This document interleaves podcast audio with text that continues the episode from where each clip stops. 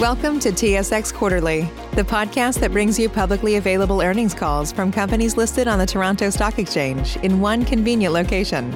Gone are the days of looking through confusing websites. You'll find the important information right here. Enjoy the call.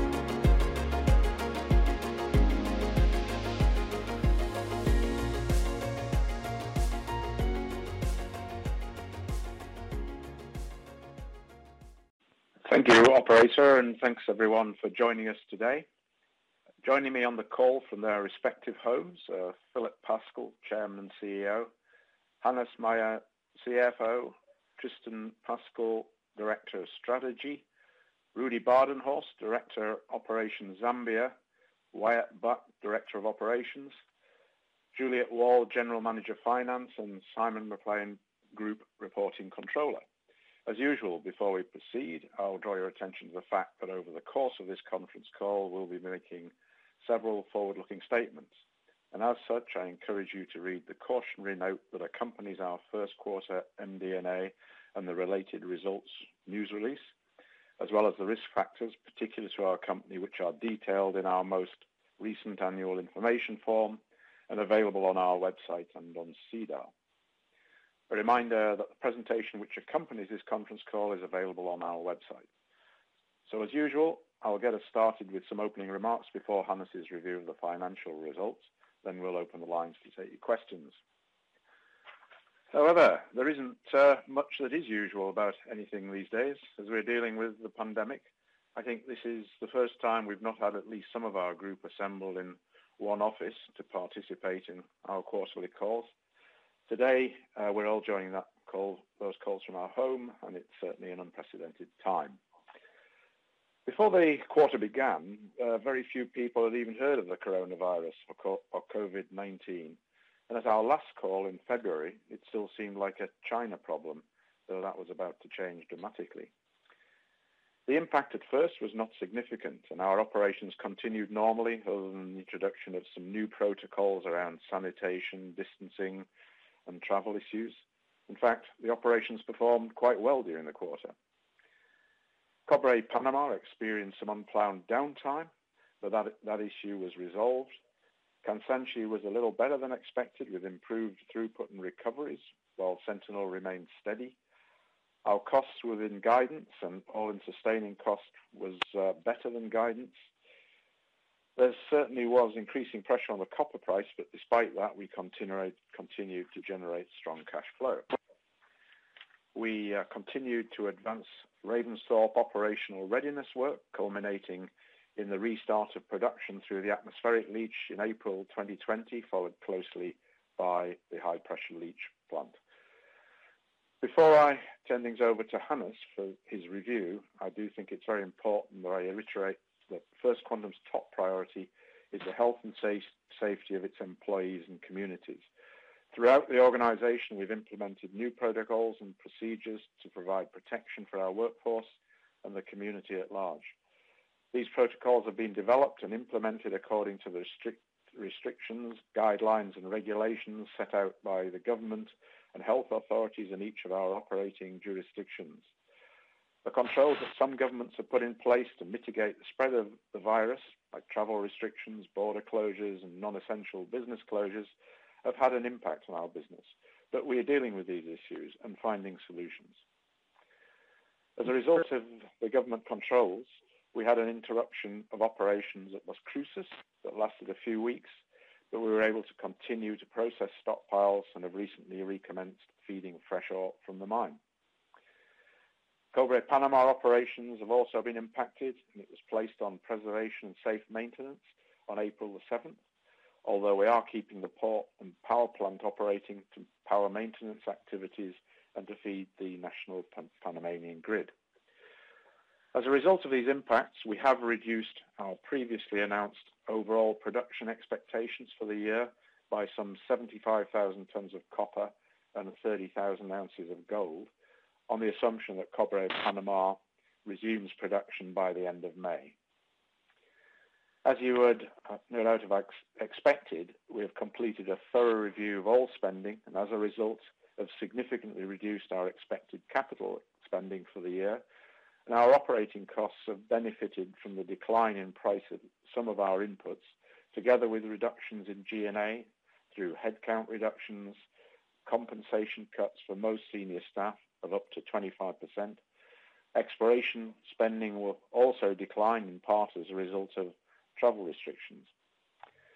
And so, Along with the financial improvements made in Q1, the bond tap issue in January, the ongoing hedge program, and more recently, the resetting of bank debt covenants, all of which Hannes will talk about shortly, the actions we are taking at our operations with the support of the host governments and all of our employees will help us to withstand these unprecedented challenges. So with that, I'll now ask Hannes to take you through his review. Uh, thank you, Clive, and good day to everyone. Uh, I would like to direct you to the slide titled Financial Management. The company is actively focused on the management of all capital spending and operating costs while maintaining a high level of safety and productivity. During these unprecedented times, we have reduced our guidance on both capital expenditure and all-in sustaining cost.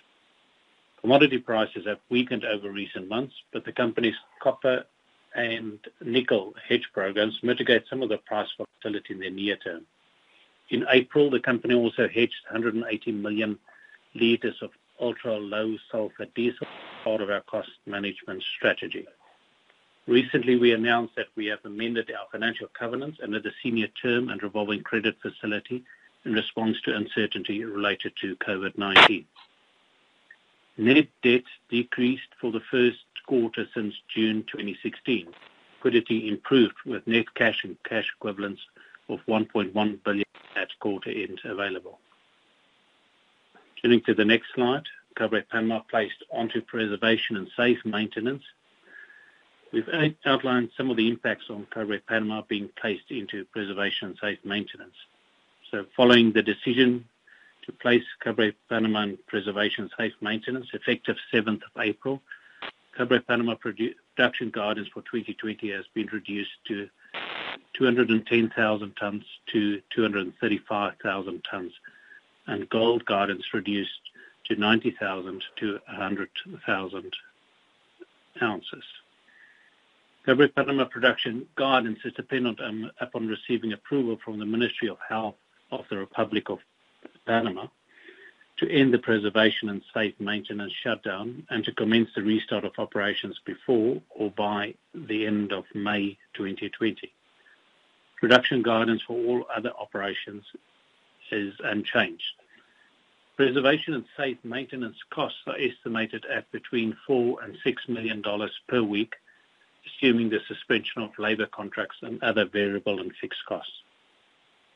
Turning to the next slide on 2020 guidance. As I've just noted, Cobre Panama copper and gold guidance have been reduced, and total copper production guidance is now 755,000 to 805,000 tons, compared to 830,000 to 880,000 tons previously issued. Total gold guidance has been reduced to 250,000 to 270,000 ounces, a 30,000 ounce decrease from guidance previously issued. As previously mentioned, the company has reduced capital expenditure guidance for 2020 in a company-wide review, a reduction of $175 million from previous guidance issued, and this is now down to 675 million. The reduction in capital expenditure for the year includes moving construction on the fourth crusher at Sentinel into 2021, as well as deferring some expenditure together with deferring some process improvement and maintenance programs operations.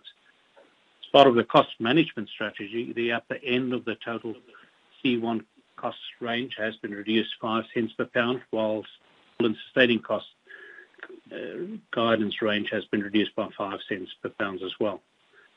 I should note that the production guidance and cost guidance includes assumptions on the impact of COVID-19 on operations, including the assumptions on the duration of the preservation and safe maintenance at Cobre Panama. Turning to the next slide on production. Total copper production for the quarter of 195,000 tons was 43% higher than the comparable period of 2019. This increase reflects 56,000 tons of Cobre Panama's contribution. Gold production of 69,000 ounces was 39% higher than the same period in the prior year, with the increase attributable to 23,000 ounces of Cobre Panama production. Turning to the next slide, financial overview. Comparative EBITDA of $434 million for the quarter is an 18% increase on the comparable quarter for 2019. EBITDA benefited for the quarter with $157 million contribution from Cobre Panama and the favorable movement in the hedge program and FX, despite the impact of 8% lower realized copper price and the ramp-up cost at Ravensthorpe of $32 million. A comparative loss of $79 million in the quarter and a comparative loss of $0.11 per share. Comparative loss includes a net finance expense of $184 million, of which approximately $182 million would have been eligible for capitalization in the same quarter last year. Net debt decreased for the first time since June 2016, a reduction of 16 million. Turning to the next slide, just highlights a bit more detail on the movements and just illustrates the impact of Cobre Panama on the EBITDA move. So, turning to the next slide on quarterly unit costs. Copper C1 cash costs of $1.30 per pound was $0.04 below the same quarter in the prior year. Copper C1 cost for the quarter was $1.38 per pound. All-in sustaining cost of $1.64 per pound for the quarter decreased $0.15 against the same period in the previous year. The decrease reflects the lower total C1 cash cost together with lower sustaining capital. As noted previously, we've reduced the guidance for all-in sustaining costs by $0.08 per pound, reduced the upper range of C1 by $0.05 per pound. Turning to the copper hedging program outlook. We continue to utilize the copper hedging program to ensure stability of cash flows while maintaining compliance with financial covenants amid the fluctuations commodity prices. Approximately half of the expected copper sales of 2020 are hedged at an average floor price of $2.62 per pound. The copper has 11,000 tons unmargined forward sales contracts at an average price of $6.76 per pound, with maturities to February 2021. Company has also hedged 180 million liters of ultra-low sulfur diesel at an average price of $0.32 per liter to help manage costs with maturities to April 2021. Turning to the next slide, debt and liquidity profile at the year-end. Or sorry, that's at the quarter end. The company ended the quarter with $1.1 billion of net unrestricted cash and cash equivalents and was in full compliance with all its financial covenants. On April 22nd, just post the quarter end, the company amended the financial covenants and senior $2.7 billion term loan and revolving credit facility. The net debt and EBITDA ratio has been increased to five times for the second half of this year, to 4.75 for the first half of next year, and 4.5 for the second half of next year. The debt service cover ratio has been decreased to one for the second, third, and fourth quarter of this year, and to 1.1 for all quarters of next year.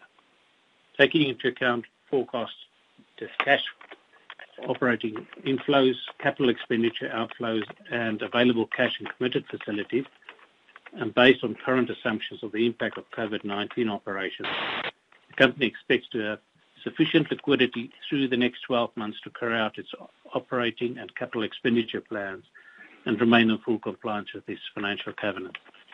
To continue to take action to manage operational and price and further strengthen the balance sheet. Thank you. And with that, I'll now back over to Clive. Thanks very much, Hannes. Um, uh, thank you, operator. Could you now turn over the call for questions, please? Certainly. And at this time, we'll just remind everyone, if you would like to ask a question, please press star then one on your telephone keypad. The first question is from Orest Wowkodaw with Scotiabank. Your line is open. Hi, good morning. Um, I was wondering if we could get a little bit of color on the knock-on impact of the suspension at Cobre Panama. And I'm wondering, I mean, you've obviously cut the guidance for this year. Um, I think you're assuming a, essentially a two-month suspension. What kind of impact could that have to the ramp-up next year, uh, based on the guidance I think you previously issued, which was about 310 um, to a higher range? Uh, do you anticipate any impact? Tristan, will you deal with that? Sure, Clive. Hi, Orest. Um, yeah, so look, ostensibly at the 300,000 ton uh, copper production per annum at that level, we we were expecting to be producing at about 75,000 tons per quarter. And really, the impact of COVID-19 on our business is that is really just how long is that duration? And in the guidance, uh, we've lost three weeks in April so far. We we're saying at the, uh, lower end of the bound um, that might uh, hoping start in May, but then it might impact uh, production through to the end of June, uh, but at the upper end maybe until sort of mid-July, and then we would get back to the 75,000 tons um, per quarter, and at that level, you know, particularly for Q4 and um, at the higher bound, if, we, if we're able to do that in, the third quarter as well, we wouldn't see any impact into uh, next year, 2021, uh, because we'd be at that um, at the 85 million tonne per annum throughput rate. No, that's excellent. Thank you. And, and just in terms of the restart uh, from the COVID-19 suspension, um, you put out guidance, I guess, of, of restarting by the end of May. Is that indicative of what the government is telling you with respect to the appropriate restart timeline, or is that just sort of, um, I'm just wondering if you can give us some color on the timing here. Sure, Orest. Uh, look, I, think it's like everywhere else. Uh, I don't think we're going to see a massive green light or, uh, anyone come down from the Temple Mount to say everything's open for business. What we, have got in place is a very collaborative approach with the Ministry of Health and the government around the priority being the health and safety of the workforce and that we we're able to have a clean and safe site to do business. Um, so at the moment there's about 1,000, 1,100 people on site and really that's on care and maintenance. The reason we, we, we talk about um, preservation and safe maintenance is that we are uh, able to, to turn the mills, and that's important because in the Panama climate we wouldn't want condensation and so on. So there is rock going into the mills, there is some production happening, but it's really around ensuring that uh, when we're ready to start and everybody's happy that we can we can start, and that will be around uh, demonstrating a clean and healthy site, which is um, we, are confident in in terms of where we're at as a site. Uh, but then also, you know, the surrounding um, impact of COVID in Panama and the overall trajectory of, of transmission in Panama. They'll obviously be looking at the curve nationally and making the decision nationally. We would hope that Co- uh, Cobre Panama as an isolated site uh, is a good candidate because it's um, segregated from the rest of the country with a, with a, a reasonable ability to hold a border and then manage uh, accommodation, manage uh, personnel on site to operate in, in the very strict protocols that uh, the Ministry of Health has um, put forward. Thanks, Tristan. Appreciate it. The next question is from Lawson Winder with Bank of America. Your line is open.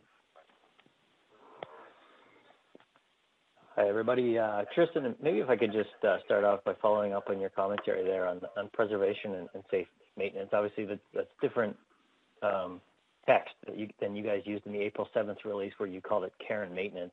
You mentioned that um, rock is still going into the mill. Now, is, that um, rock of um, a, high enough grade to still have some uh, some copper coming out? And you know what else is involved in, in preservation and safe maintenance as opposed to uh, care and maintenance? Thanks. Sure, Lawson. Um, look, ostensibly it's care and maintenance. What we and we wouldn't be saying that we're producing copper at the moment. That you know, in terms of ships of, of copper leaving Cobre Panama, it's nowhere near um, you know what would be uh, full production level. But what's important is that the mills turn. That's principally focused on the preservation of the assets.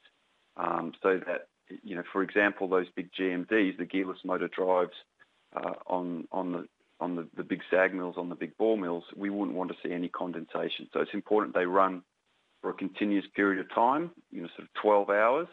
And for that reason, you know, we wouldn't want to be running them empty uh, for that period of time. So that's why we're putting rock in. It's not about production, it's about keeping the assets in condition. If you went to the other extreme, which is a full care and maintenance program, you'd obviously be looking to completely empty uh, and completely shut down. And then the problem is when you come to start, you have a much longer ramp up curve. The reason we're able to do that is the number of people is not materially different between care and maintenance and what we call preservation and safe maintenance. Uh, you know, it's the same workforce. Um, so, you know, we have the people on site. We're confident that they uh, can maintain social distance, that we're able to, uh, in, in the risk, uh, the job uh, and hazard identification for each task on the site to manage COVID-19, to manage the transmission of the virus in, in our safe work practices. Uh, and for that reason, you know, it's okay to keep putting um, material through, but we wouldn't talk about it in the context of production. The other activities that are happening, um, you know, we're obviously focused on the tailings dam and moving that forward. Uh, and that, again, that's more around um, environmental side that we're managing that responsibly. Uh, and then the other is the power plant. Uh, Panama uh, and the, the, National Grid Authority is keen to have that power into the grid. And so at the moment, the, the power station is running at um, pretty much full production. Okay, great. Thank you for that. And then um, just another question on Cobre Panama. Um, you, know, your, your guidance that uh, normal production levels at Cobre, Panama will require from late May until, late June or, early July even to reach normal production, you know, was a bit of a surprise to me. Um, I'm, I'm just curious if you could just give us some detail on, why you think it would take such a long period of time to get from a restart at the end of May to the normal, you know, possibly as late as mid-July? Thanks. Yeah, look, I think the May date is really around where we where we would be uh, at break even, uh, and and it really depends on uh, having a clean and, and, safe site available. It isn't really about ramp up; it's about demonstrating and and making sure that personnel are safe. As part of that, at the moment, um, because we have a hard border to the mine, it takes we're insisting on an isolation regime that's uh, two weeks in quarantine to come onto the site to make sure that you know we don't have further cases on the site. Uh, and you know you'll appreciate that moving a shift workforce on and having two weeks of isolation uh, when they they enter the gate to when they can actually work in the field we just need to work through that in, on, a, on a sort of context of, of, of manpower and labour movement. Uh, and that's so that we can maintain uh, safe accommodation, you know, not be doubling up in, in accommodation units. Uh, and that's really the reason uh, there. And then if we can, you know, obviously if, if, if the curve in Panama performs a lot better, uh, then we can start to accelerate that a little bit more um, uh, than, than the sort of um, mid-June, mid-July. Okay. now thank you for very much for that color. And then maybe just one final question on on Cobre Panama. Um, you spoke about the $4 million-$6 million um, in care and maintenance costs, so I guess now uh, preservation and safe maintenance costs. Um, assuming the suspension of labor contracts and a hard downturn of other variable uh, and fixed costs, I'm just curious, have you been able to suspend those labor contracts, and to what degree can you affect a hard downturn in uh, other variable costs and fixed costs? Thank you. Yeah, sure. The simple answer is yes. Um, so we suspended uh, 7,000 odd labor contracts last Monday, um, and you know, that's progressing in order. Uh, that's according to the that was approved by MITRADEL, uh, the Panamanian Ministry of Labour, um, the prior Friday and that's happening in order. So uh, that's already underway. Uh, the other turn down in cost is, is really, as um, um, uh, was mentioned, you know, accessing cheaper fuel prices uh, Uh, and, and, so on, and that's already starting to come through uh, into the business. Thank you very much. The next question is from Matthew Fields with Bank of America. Your line is open. Uh, hey, everyone. Um, I have two questions, one on the term loan and one on the revolver. Um, good to see you got the covenant relief in April.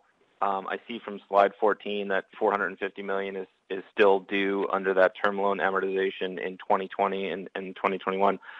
Was there any discussion with the banking group um, for the covenant waivers uh, that term loan amortization relief would be a part, like you might be able to defer some amortization till 2021 or even later?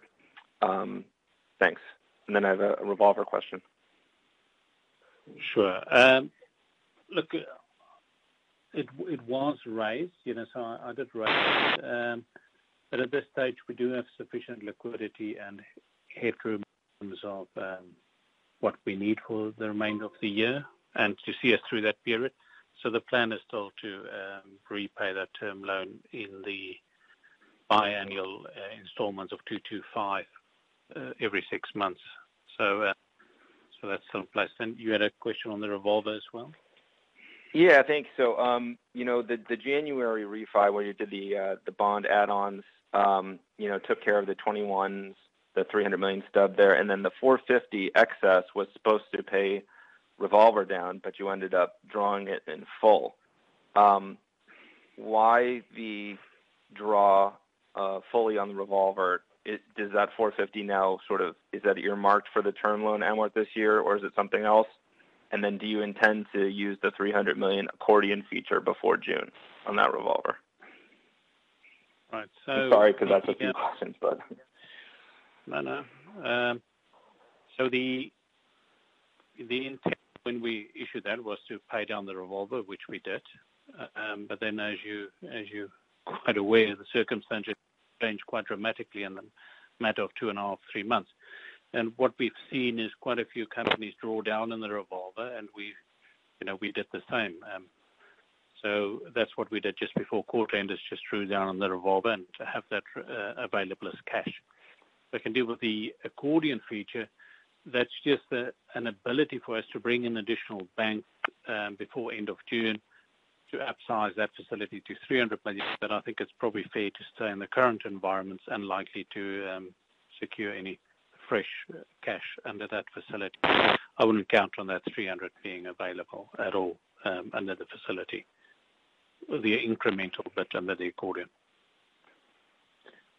Okay. Um, thanks very much.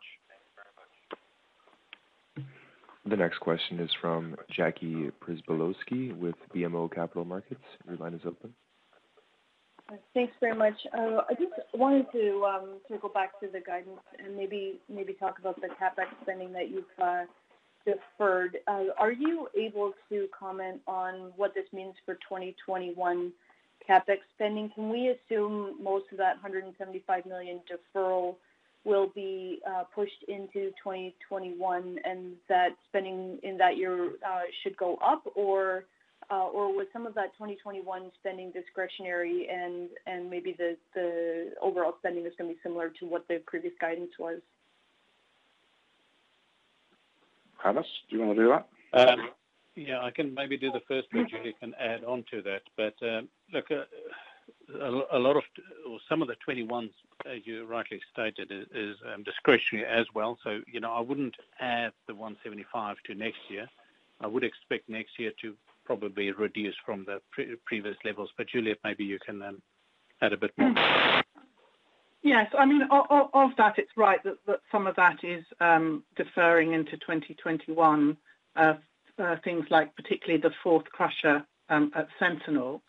Um, but as Hannes has said, when it comes to 2021, uh, we'll do a full review of that as well, and it might be that some discretionary spend falls out of that as well. So I wouldn't read into it that it means that our uh, 2021 guidance will go up. I don't think it will. Great. Thanks. Um and just shifting gears to Zambia. Uh, I noticed in the MD&A that there was a comment about how the uh, Zambia Revenue Authority is looking to bring in some um, COVID mitigation measures in terms of tax relief.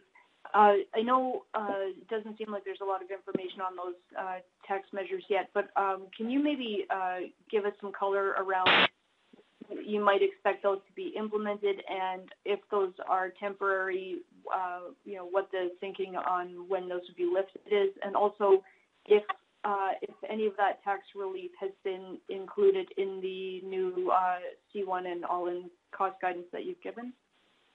Hmm. You want to comment on that, or? Would you like me to comment on that? Or maybe Juliet on the guidance side, yep. Yeah. So, um, in terms of, you know, where obviously that's not, um, you know, been enacted at this stage, but our understanding in looking into it is that um, there would be a, you know, if you looked at nine months from the first of April for the rest of the year, that would be a saving on C1 level of about $44 uh, million, which is $0.03 um, at group level, probably about $0.06 at Kansanshi and $0.04 at Sentinel. Um, and the post-tax impact of that would be about $31 million. We haven't embedded that into our guidance um, at this stage because it's not enacted and we're awaiting further detail. That's great. Thanks very much. The next question is from Karl Blunden with Goldman Sachs. Your line is open. Hi, thanks very much for the time. Um, you've done a lot of good work in terms of hedging and limiting downside uh, from the commodity side. Um, when you think about the additional sources of liquidity, I realize you've tapped the revolver. Um, could you give us an explanation of what those might be if things continue to be worse than expected in the macro, and any preferences you might have? You know, some of the things you've spoken about historically have been secured debt, uh, potential asset sales, maybe project-level debt. Um, just uh, interested in potential liability management you could do down the line. Sure. Um, look, we we, we do have some um, capacity still available if we want to do prepaid on on some copper streams or something like on on copper forward sales. So we do have some ability to do some of that. Um, we've still got some gold at Kansanshi as well, that, you know, if you're looking at streaming deals, that's available as an option. Uh, secure debt is certainly an option, um, because we don't have a lot of security at the asset level, so we can certainly introduce some. I mean, there's simply capacity within the banking group to introduce more at that level. So that that is an option. And then, as you will be aware, uh, we are running processes in terms of um, some minority interest stakes um, in Zambia and Ravensthorpe that we spoke about before, and that will take some time. But yeah, there's certainly quite a few levers, and that's without going to the bond market at the current moment, which is probably not that attractive. That's helpful, Hannes. And on those levers, is it does it seem like it's, um, you know, a couple months, couple quarters before you have to make a decision? You know, obviously, you can be opportunistic, and you've done a good job of that in the past. When the markets have opened, you've extended maturities. Um, but should we expect anything near term, or just kind of, you know, you see how 2020 plays out, we'll find out a little bit later down the road? I think in terms of liquidity, we're pretty good in terms of the liquidity, and we've uh, now got some headroom in terms uh, that we got with the support of our very supportive banking group. So that's given us headroom in terms of uh, covenants, and we do have liquidity, so there's no immediate need to rush out and do something. So we can take our time and um, assess uh, the opportunities as and when applicable and opportune. Thanks very much. Good luck. The next question is from Greg Barnes with TD Securities. Your line is open. Yeah, thank you. Clive, can you give us any guidance or color on whether the discussions around those minority stake sales, particularly in Zambia, have they reopened, given China seems to be getting back to business, or is that still a a very slow process? Um, uh, Tristan, would you take that one? Sure, Clive. Thanks, Greg, for the question.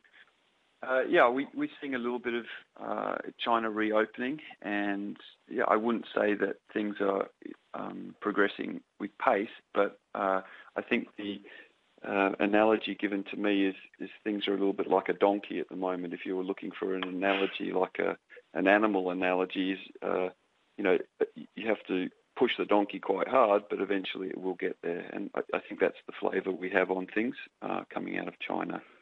Um, so you is, push, are you pushing the donkey, or are they pushing you?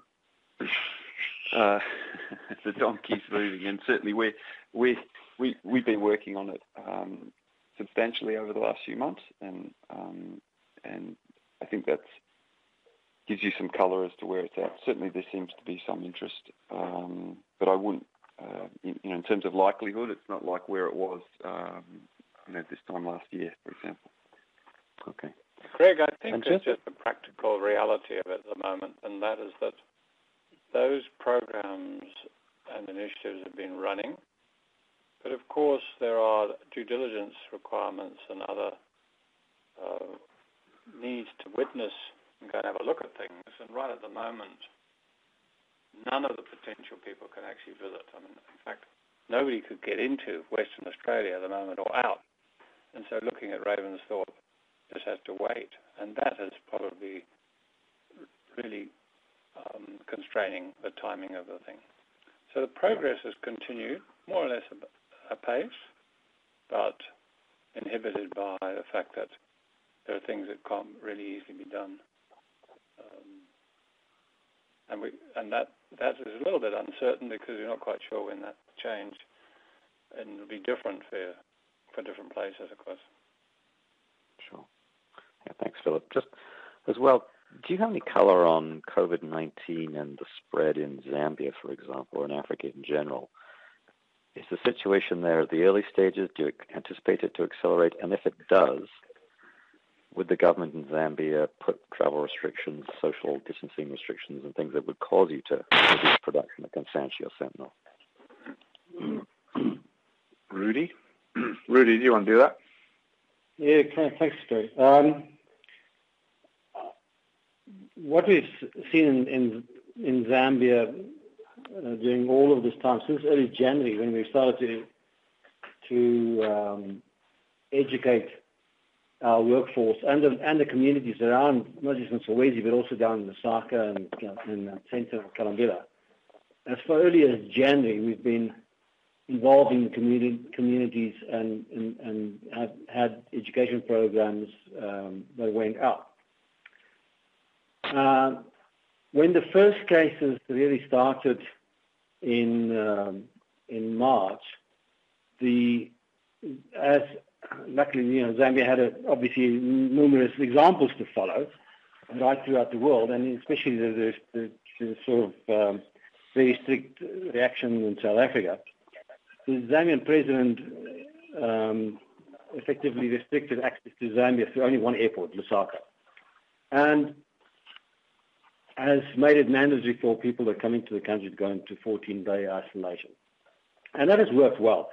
There hasn't been the same sort of draconian restrictions put in place in Zambia as in South Africa or, or, or New York or any of those places. And, and I think to, to some extent it has had the benefit here and that um, Zambia's got a very, very young population, doesn't have the same sort of percentage of old people, as uh, European countries are concerned, and obviously it requires a different method of dealing with it. And I think he's dealt with it quite remarkably.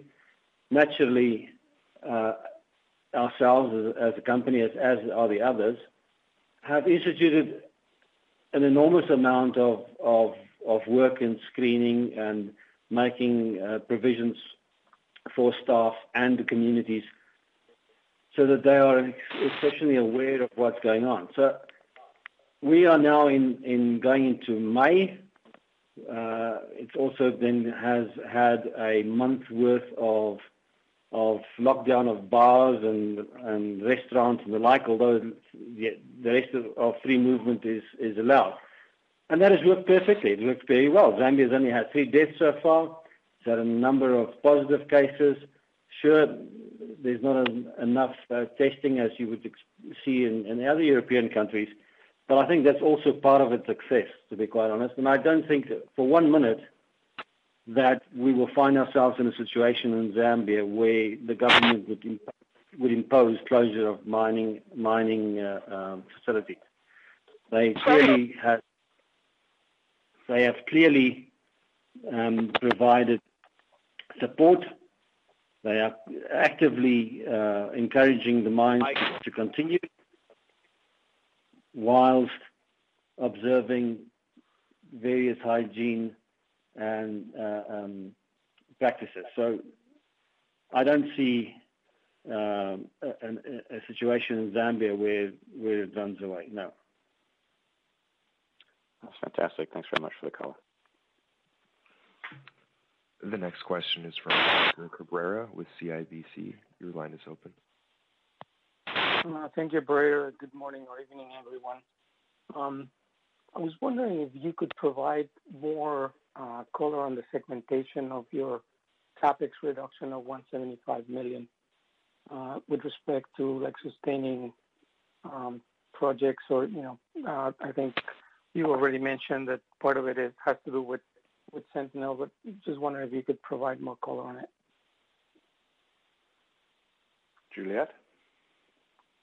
Yes. So um, in terms of uh, the major reductions, um, it will include um, uh, the deferral of some expenditure on the fourth crusher at Sentinel. So that's an element of it. And as well as Sentinel, some Um, uh, delay or deferment of some uh, process improvements such as the trolley assist phase uh, four and five.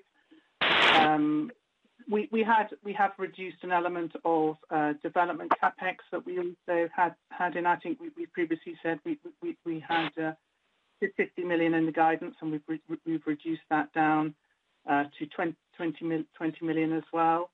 Um, there are also um, uh, at Kansanshi some uh, deferment of certain uh, improvement projects um, such as a sulfide gravity gold project and some resource drilling and some deferment of mine fleet replacement and mixed and oxide Jameson project.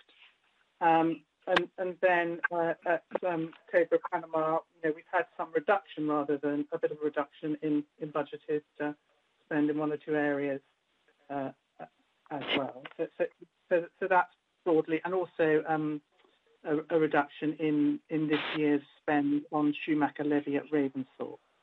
So those would be the sort of key key areas where uh, capital expenditure has has either been deferred or reduced.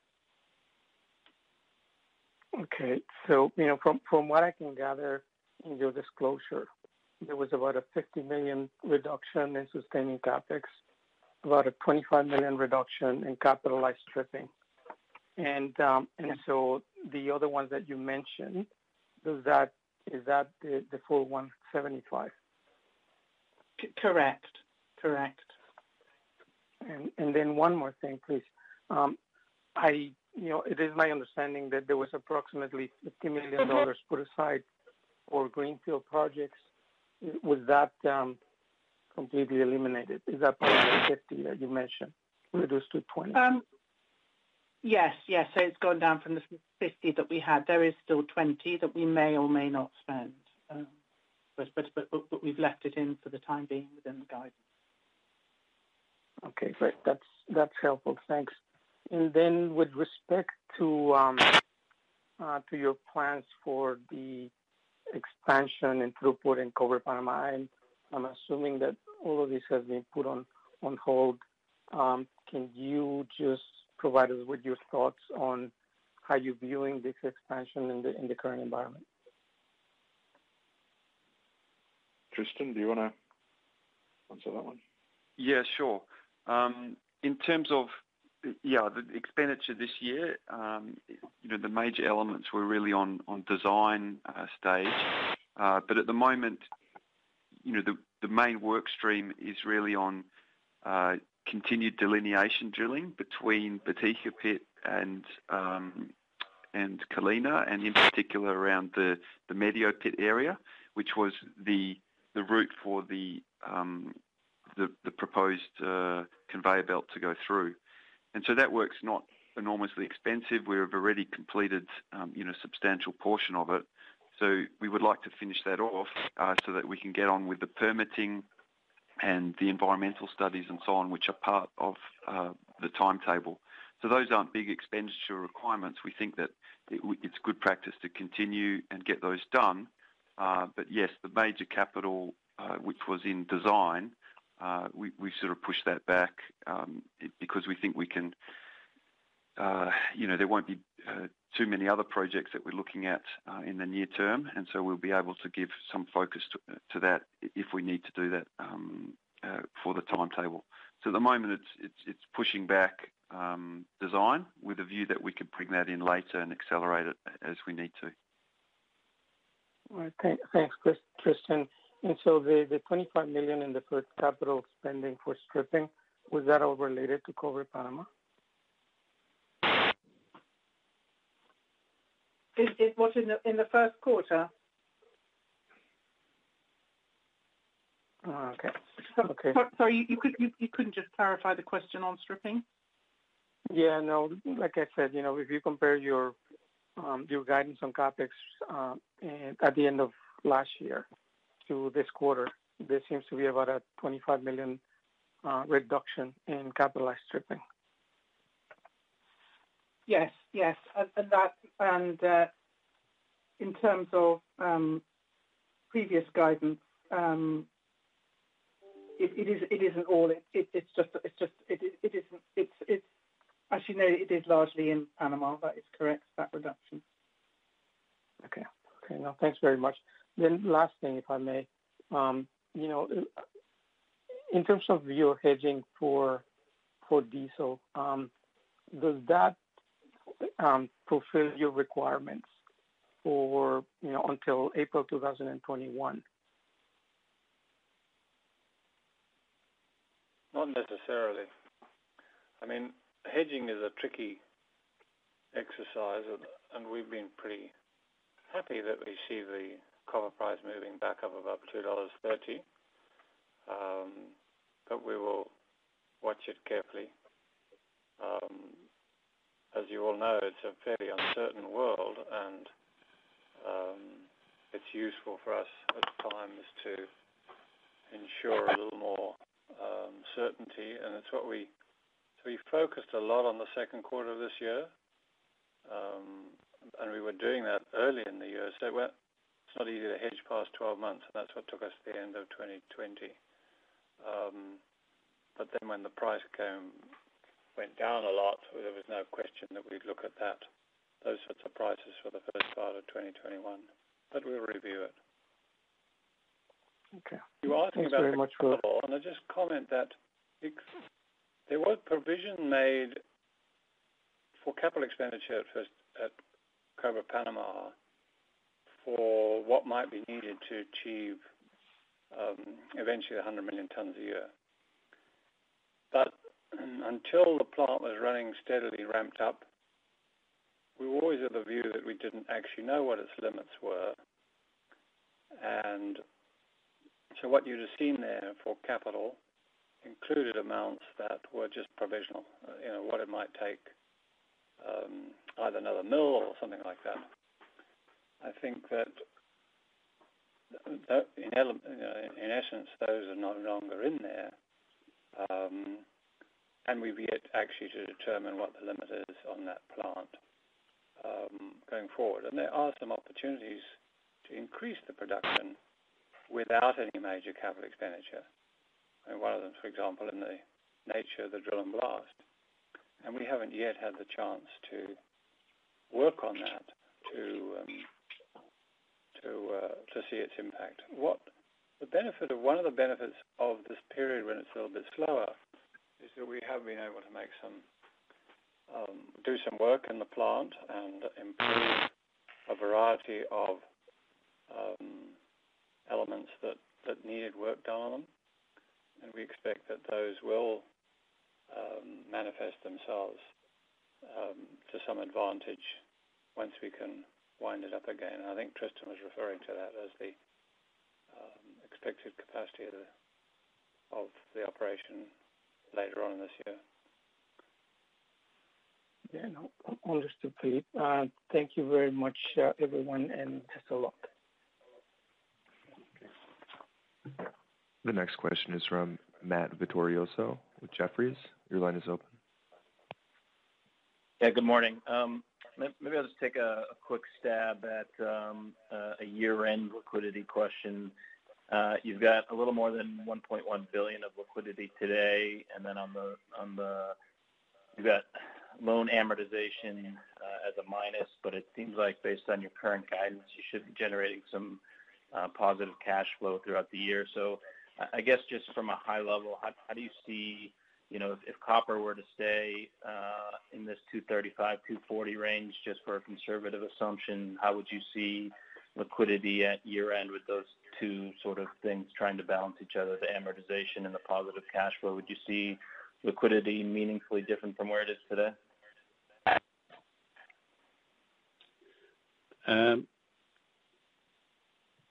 Look, we we see it as sufficient, you know, and that's when we make and making sort of going concern statements and making the statements that that we do make. So, um, I mean, we have reduced capital by quite a bit. We do have the amortizations coming up, but some of the operating cost is coming down as well. Um, so there's quite a few moving parts to that. Um, but it's sufficient liquidity. How about just as maybe a different angle? I mean, do you, under your current guidance in that spot copper where it is today, would you still anticipating generating positive cash flow for the full year?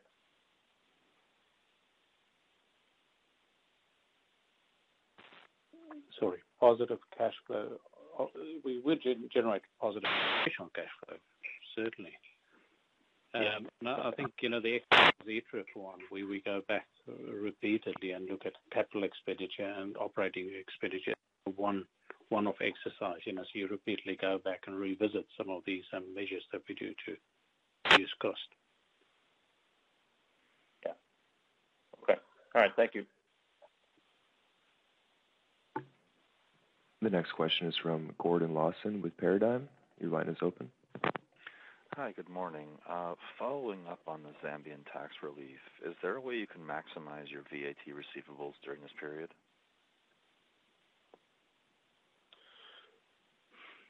Um, I think, you know, yeah, the Zambia tax, I mean, as we said earlier, that's not legislated yet.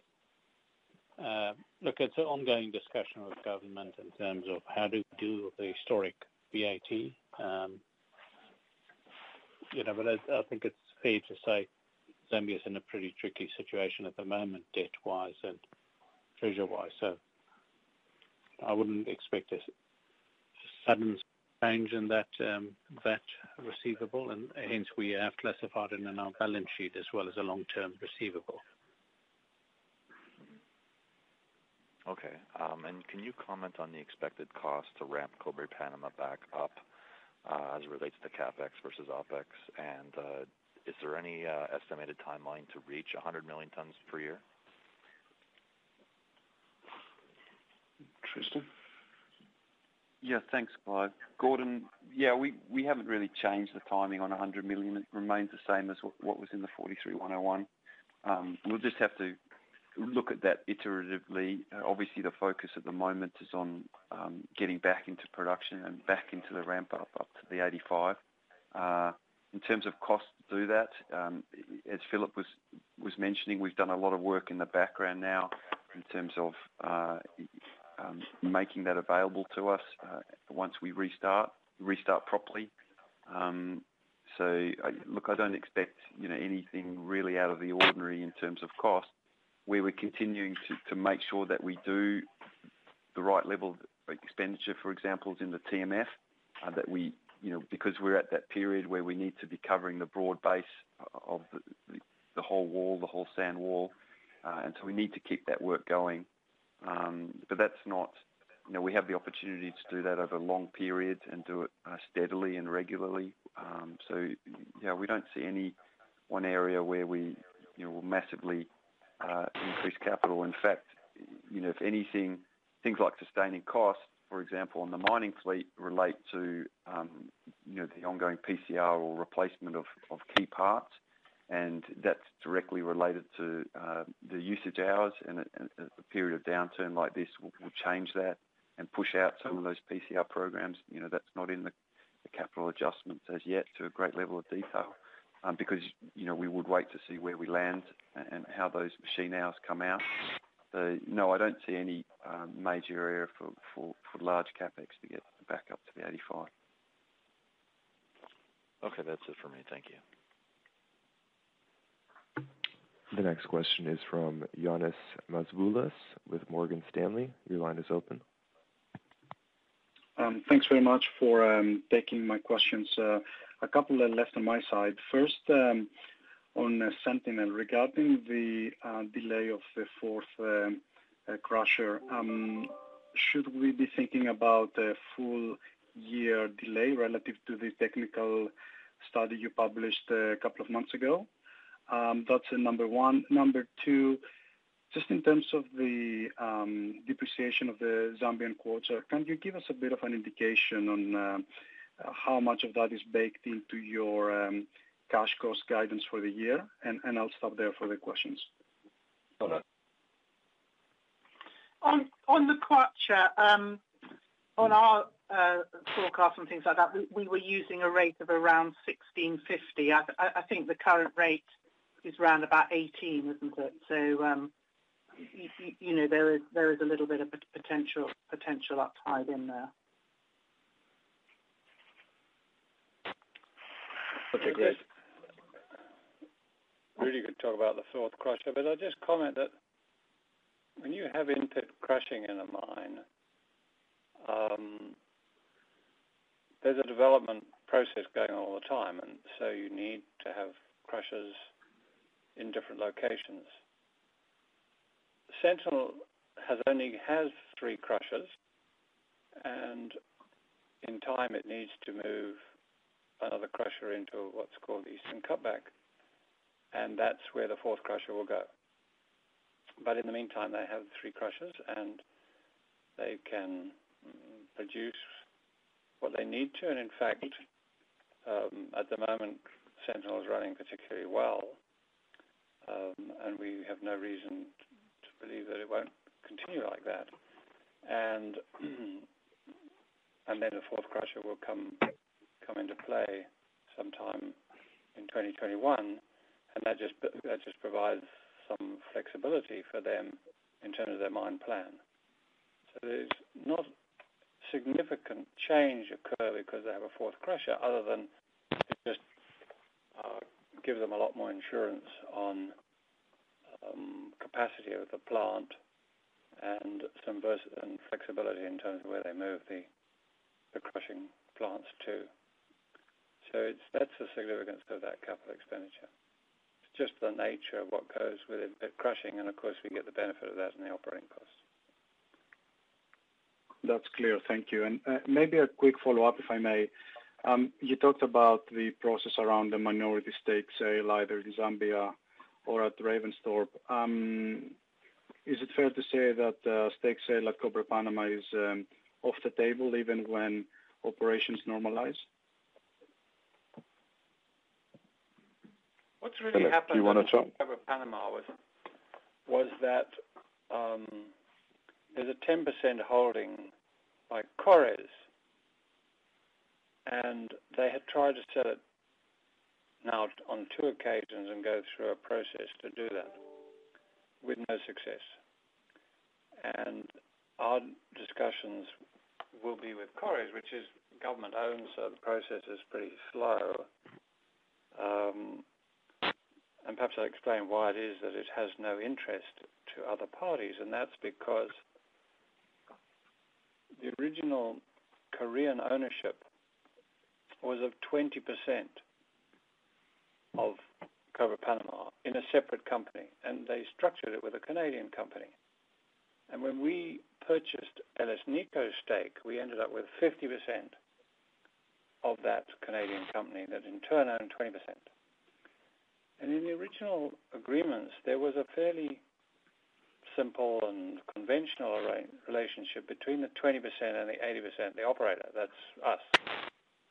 But there wasn't really much in the form of any agreement for the 50/50 ownership by Agnico and KORES. So KORES's stake ends up being a 50% ownership of in a company that the other 50% is the operator of the of the whole lot and owns the other 80%. And that means that bidders aren't particularly interested in that because it's quite a substantial amount. So what we've been trying to do is to sort out an arrangement or a, a relationship that might make that process work better. As you can imagine, it doesn't happen quickly. And that's what we're working on.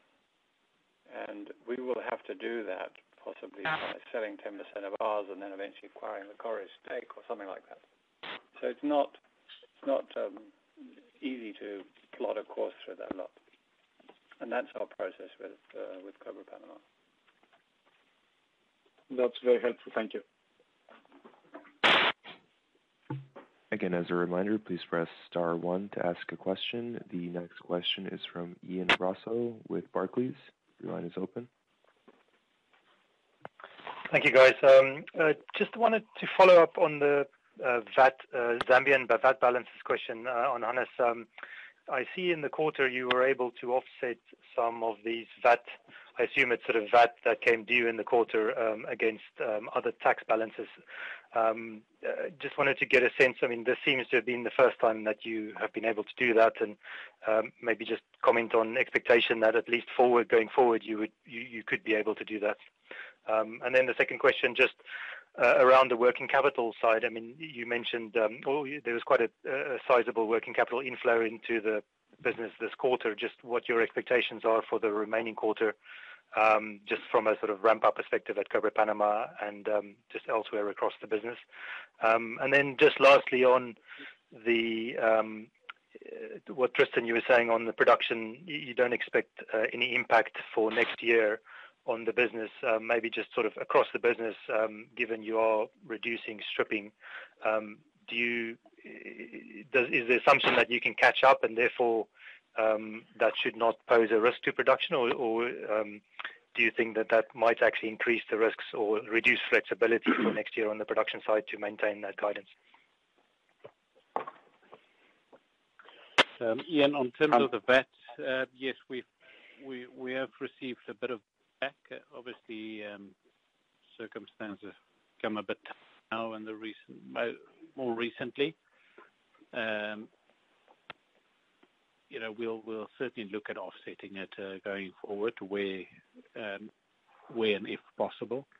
So, I mean, that was positive progress in last quarter. Yeah, and this year we certainly made decent progress in Zambia on that front. The working capital, look at, uh, we are ramping up at Ravensthorpe, so there will be small bits um, that we will incur. There's some additional ramp up at Panama or just in terms of the working capital.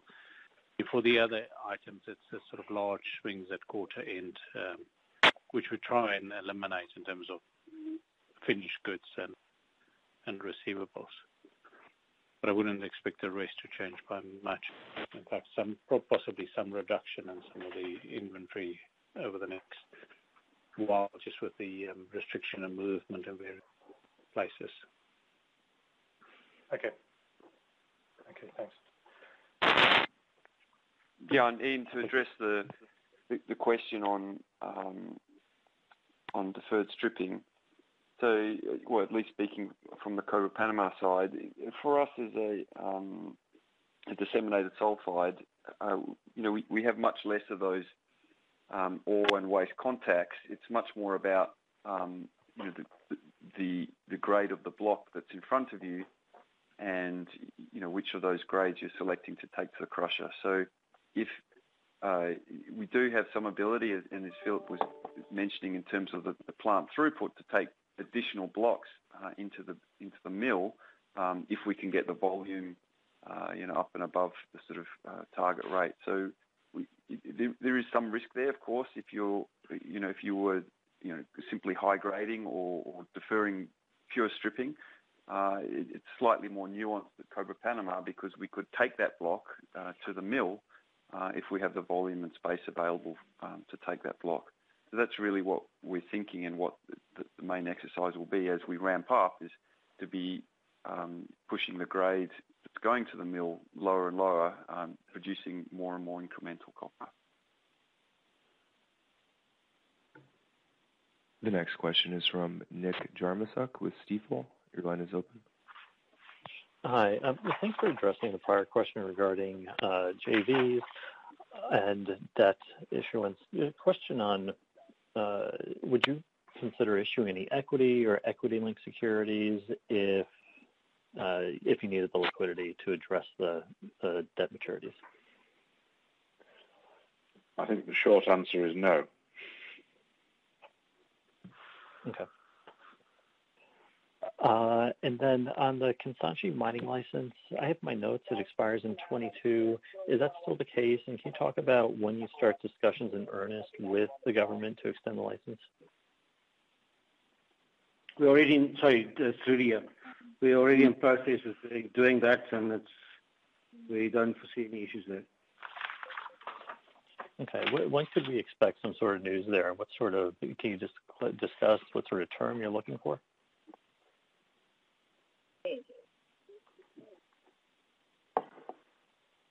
Sorry, can you repeat that, please? I didn't hear. Oh, I, I was curious if you could discuss what sort of what the duration of the mining license would be that you're looking for. It would just be a, a, a renewal of, of the current license, which makes provision for 25 years, uh, which covers the mine, current mine life of about 20 years. So that should be should be fine.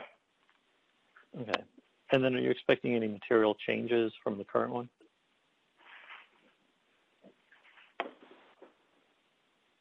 material changes in the license itself? Yes. No, not at all. Okay. That's all I had. Thank you. The next question is from Orest Wowkodaw with Scotiabank. Your line is open. Hi, thanks for taking the follow-up. I'm just curious if we can get some color on when the updated Kansanshi technical report may be released.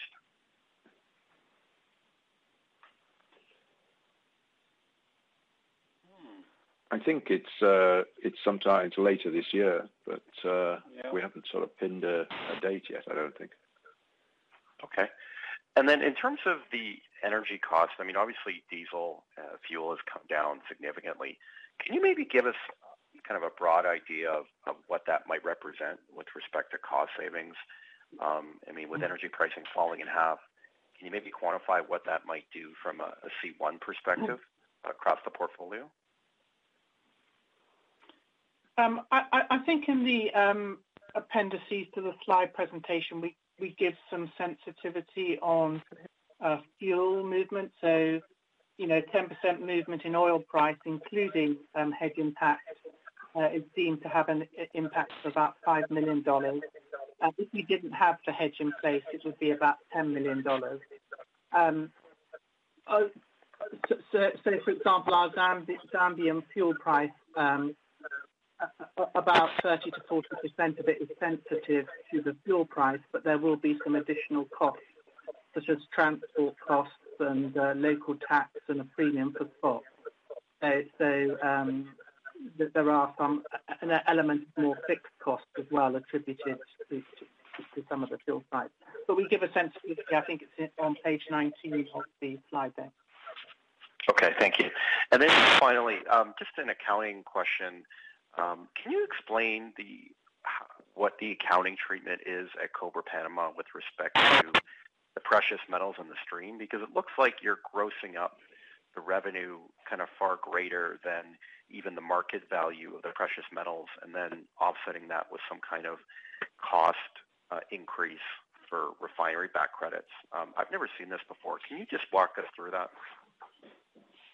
Um, it's Simon there. I'll uh, I'll maybe take that question. Um, so in terms of the revenue unwind uh, associated with the stream, we we recognize a sale of uh, of the gold and silver that's in, concentrate that's sold, but then also as part of the stream, we we unwind that deferred revenue, which which includes the deposit was received in the in the construction phase of Panama and then the the ongoing amounts as well.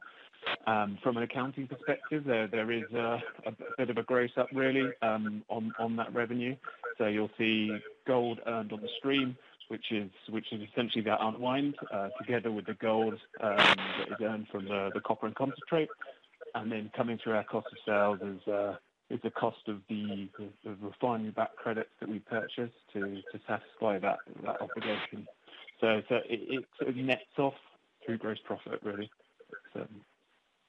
Okay. But your cash costs per pound reported, um, have they are they a clean number or or are they using an inflated, um, you know, precious metals revenue credit? It's the net number. So within the by-product credit, we are seeing the by-product credit from the gold and silver that's in concentrate, as well as the net impact uh, of the streaming agreement as well. So that would include the revenue and then the cost of the refinery back credits. So it's a net number, so we're not grossing up the impact within C1. Perfect. Thank you very much. There are no further questions at this time. I'll turn the call back to Mr. Newall for any closing remarks. Uh, thank you very much, everybody. Thank you to the uh, the First Quantum team as well for uh, the call today. And if you have any further questions, you know where to call. Call myself or Lisa, and hopefully we can Uh, answer those for you. So look forward to seeing you, well, some of you again next week or hearing from some of you again next week at the AGM. Otherwise, uh, we'll talk to you at the end of the next quarter. Thanks. Bye.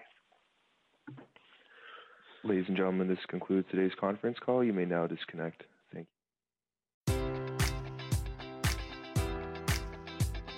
Enjoy all your favorite sports like never before at BetMGM. Sign up using code Buckeye and receive up to $1,500 back in bonus bets if you don't win your first bet. When you register with BetMGM, you'll get instant access to a variety of parlay selection features, live betting options, and the best daily promotions in the business. And with BetMGM at your fingertips, every play and every game matters more than ever. Place your money line, prop, or parlay bets with the king of sportsbooks today. Sign up using code Buckeye and receive up to $1,500 back in bonus bets if you don't win your first bet.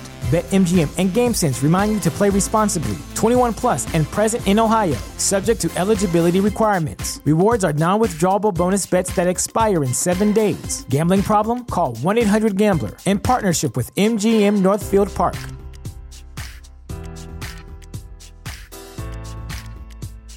Sick of being upsold at gyms?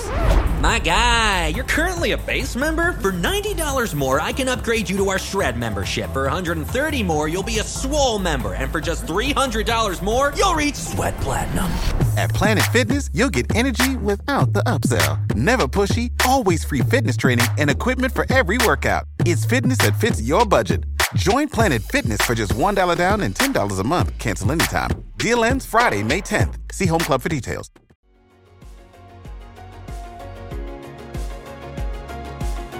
Thank you for listening to TSX Quarterly. If you enjoyed the cast, remember to leave a good rating. And remember, for any additional inquiries, please consult the company's investor relations section on their website. See you next time.